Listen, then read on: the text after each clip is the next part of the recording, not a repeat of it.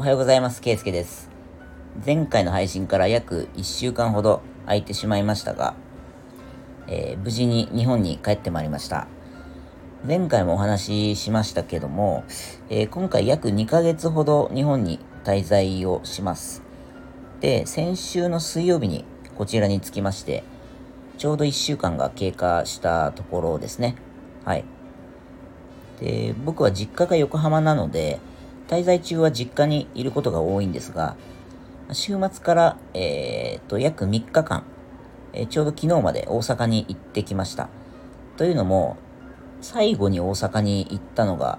コロナのパンデミック前だったので、もう3年、4年ぐらい行けてなかったんですけど、大阪の、あの、昔から仲のいい友人が何人か、えー、いて、で、まあ、ずっと行きたかったというのがあったので、まあ、今回行ってきましたというところなんですけど、で、今回会った友人たちもですね、もう会社でシニアマネージャークラスでバリバリ働いていたり、あるいは子供が生まれてパパになっていたり、ママになっていたりということで、えー、まあ、とても忙しくしている中で時間を作って会ってくれたので、まあ、とてもありがたかったですし、で、久しぶりにお互いの近況報告なんかも、えー、できたので、それがとても嬉しかったです。で、その近況報告をしている中で、まあ、子育てに関する話をしているとですね、必ずと言っていいほど話題になるのが、ベビーカーとバリアフリーなんですよね。で、ベビーカーを押して街を歩くようになって初めて、えー、そのバリアフリー設備、エレベーター、スロープ、多目的トイレといったものがいかに大事で、で、現状どれだけそれらの設備が不十分であるかということに気づかされるっていう話をよくされます。で、特に日本の大都市っていうのは、まあ、基本的には鉄道、電車が主な交通手段なので、ほとんどの人は電車で移動しますよね。だから、駅の構内のそのバリアフリー設備がまあ、生活への影響っていう意味では一番大きいと思うんですけど、えー、特に東京都内は、えー、駅自体がまず古くて、で、まあ、おまけにその土地が狭いということで、その地上から地下深いところまで掘ってる作りになってますよね。なので、まあ、もうエレベーターが必要なのはもちろんなんですが、まあ、その数も足りていないと。いうことがあります。で、例えばその駅の改札口が東西南北、まあ、複数あったり、あるいはそのホームに向かう通路も何箇所も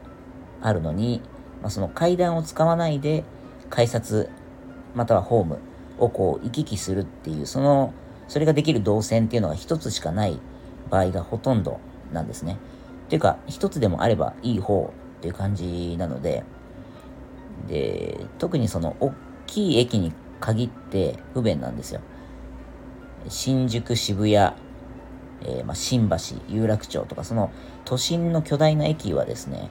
結構、あの、階段を避けて構内を移動するっていうのは、あの、大変です。で、その貴重なエレベーターを、まあ、使いたい人って、例えば僕みたいに、まあ、車椅子、または足が不自由であったり、えー、ご老人の方とか、あるいは、えー、妊婦の方とか、えー、あとはその、ちっちゃい赤ちゃん連れてる、まあ、ベビーカーですよね。まあ、たくさんいます。で、そうすると、まあ、エレベーターの前ってもう常に行列みたいなことになっている場所がたくさんあるので、まあ、そういったところの苦労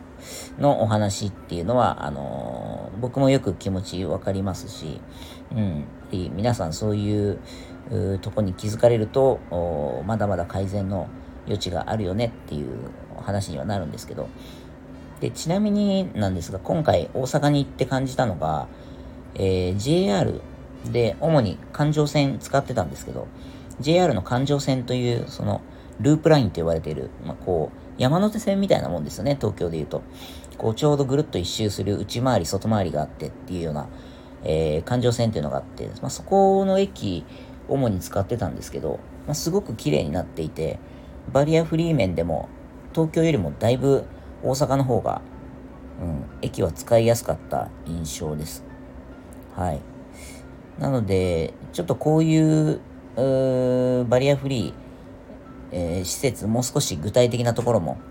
あの、またお話をしていけたらいいかなと思うんですけども、まあ、今回はね、そのベビーカーをきっかけに、えー、バリアフリーについて考えるようになりましたという、あの、友人にたくさん今回あったので、まあ、早速その話を、